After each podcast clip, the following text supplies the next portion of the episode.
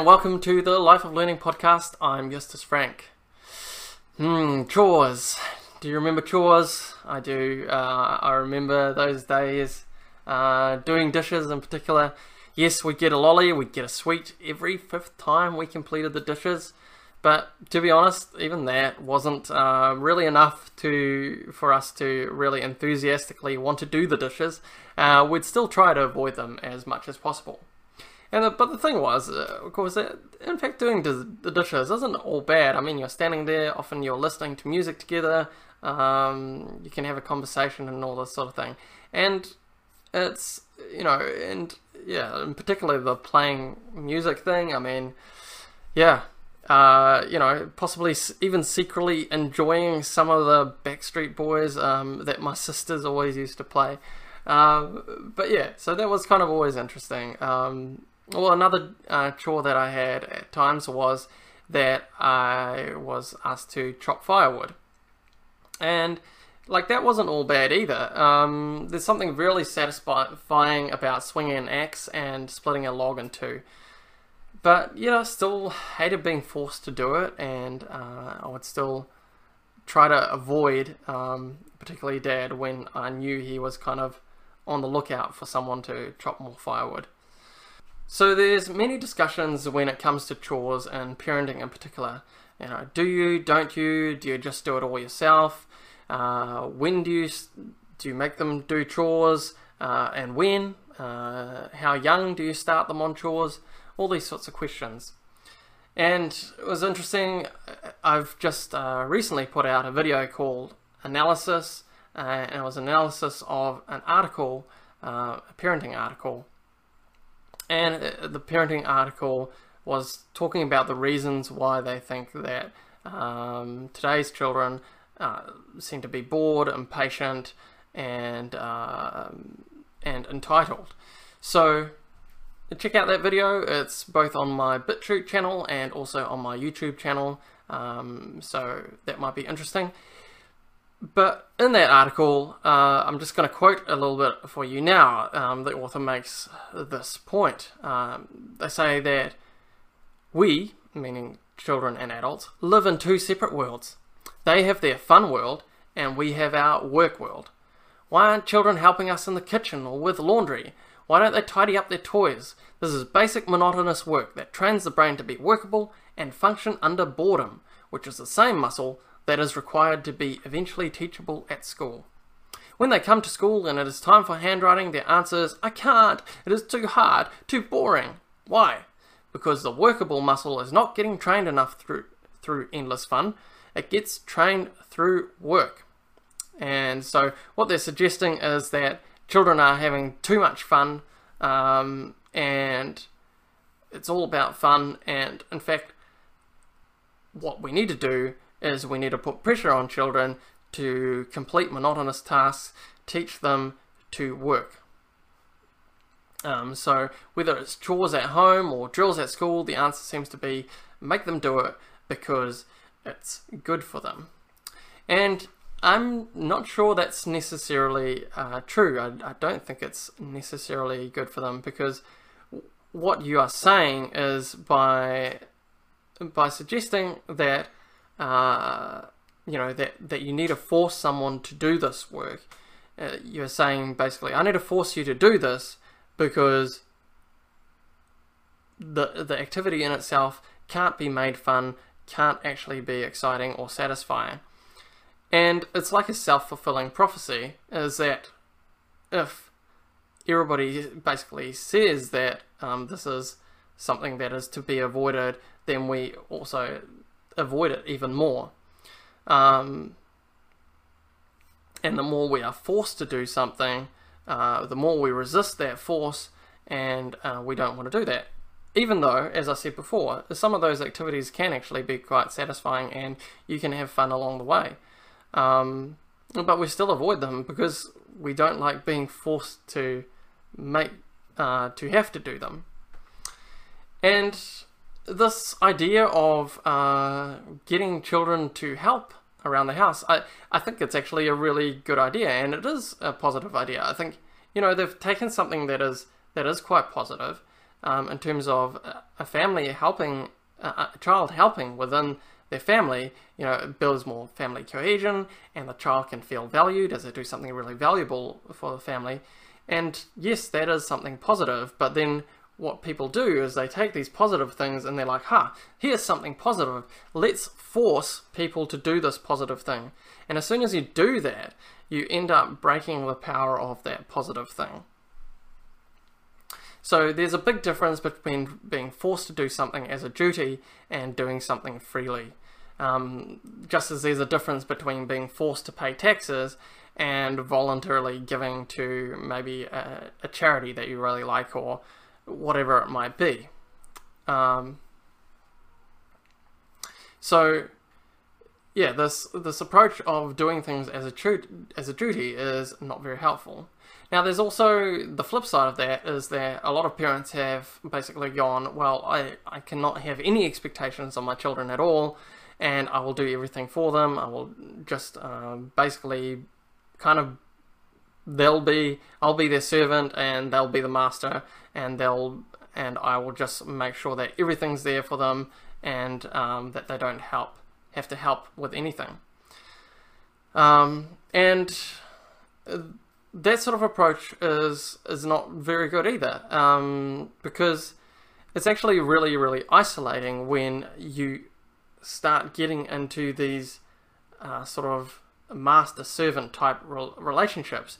It's very isolating in relationships, and uh, it's, it's not good for the child. And yes, they they have a growing sense of entitlement when they when they're in those situations, and um, they also begin to feel really really useless um, because yeah they don't know how to help they don't feel they necessarily have opportunities to help and um, that just escalates the, this whole uh, the bossiness and and other things like that so both of those approaches are not very good. And the other thing about that that second approach is that it destroys the parent's own wants, uh, or the parent basically has to, um, you know, push down their own wants, their own desires, um, and it's not a good thing. So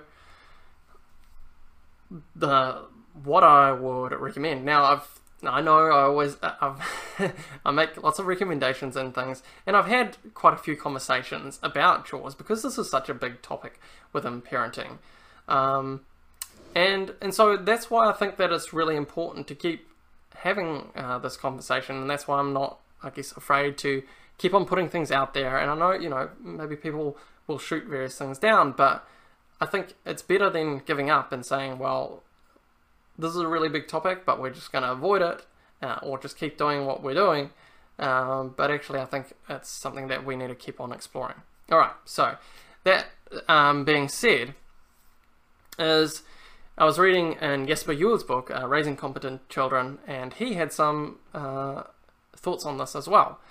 And he basically was saying that the key thing is for for for parents to not uh, you know, hide their wants and desires, but to actually make those open and uh, speak those out loud to their children, and then give a, an opportunity for children to cooperate.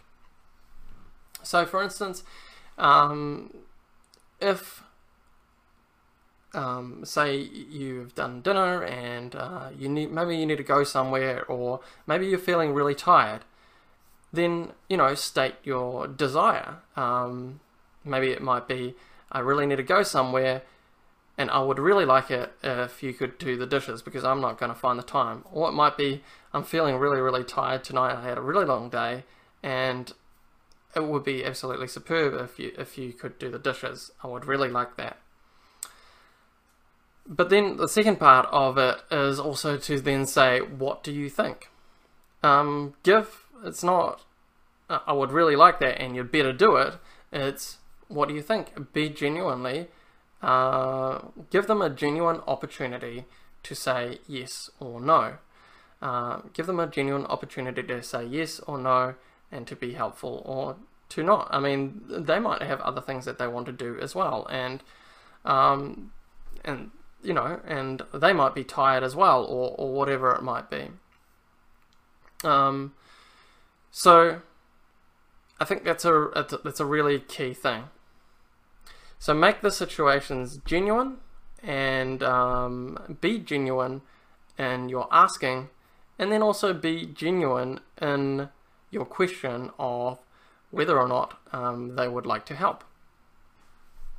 And in fact, Jesper Juul makes a point that, in particular, when it comes to uh, children like below the age of, of 11 or 12, it really doesn't make too much sense uh, assigning regular duties, basically, because they keep on forgetting them anyway. It's hard enough as it is. But rather that uh, you should just take situations as they come and keep on giving them more and more opportunities to say yes or no and be helpful. And um, just allow them to go through those negotiations because in the end, that's what building relationships is all about, really, is being able to go through all these negotiations with someone um, successfully. And uh, yeah, so Jesper Juul points out that, in particular, like this idea of uh, families sitting down together and then forming a duty roster. Often, uh, at times when this happens, perhaps the child is in a good mood and um, you know you're all together as a family and, and, and things like that. And there might be even some enthusiasm from the child, uh, but Jesper points out that a lot of times this is mainly because the child is wanting to please you in that moment. And his analogy is, is sort of like a person might say to um, their lover or their spouse or whatever, you know, I will love you forever. Now, that statement cannot actually be guaranteed for for a lifetime. I mean, uh, hopefully they, they might love that person forever, um, but that actually can't be guaranteed. We can't force ourselves to keep on loving someone, um, particularly maybe if they've done something really awful to us or whatever it might be. So that statement cannot be guaranteed. But the thing is, like, that doesn't mean that that statement is completely useless. What what that person is saying uh, when when someone says, "I will love you forever," or um, "Yes, I will do the dishes um, three times a week," um, is that they are trying to um, capture um, in the first in the first instance the love that the person feels for that person at that current moment, or uh, in terms of the child, they're trying to uh, capture their their desire to want to uh, please you, to want to cooperate with you in that moment. So, but there's a thing I don't think, uh, particularly with younger children, it's quite hard to hold them to that um, to hold them to their enthusiasm that they have in that current moment. And so that's why I think it is better to just take thing, take situations as they come and make genuine requests and don't be scared to make genuine requests of asking them to help you and then also make a genuine request whether or not they would like to or not. So those are some of my thoughts around that. Um, yeah, I hope that is interesting. Remember also that, that these kind of principles that I'm talking about, again, apply to wider life as well, not just within uh, parenting situations, but also other situations. You know, be forthright with the people in your life about your wants, your desires, um, but don't impose that on them, but rather give them the opportunity to say yes and no and make that a genuine question when you ask them that. All right, thank you so much for watching, and I hope that was helpful. All right, thanks. Bye.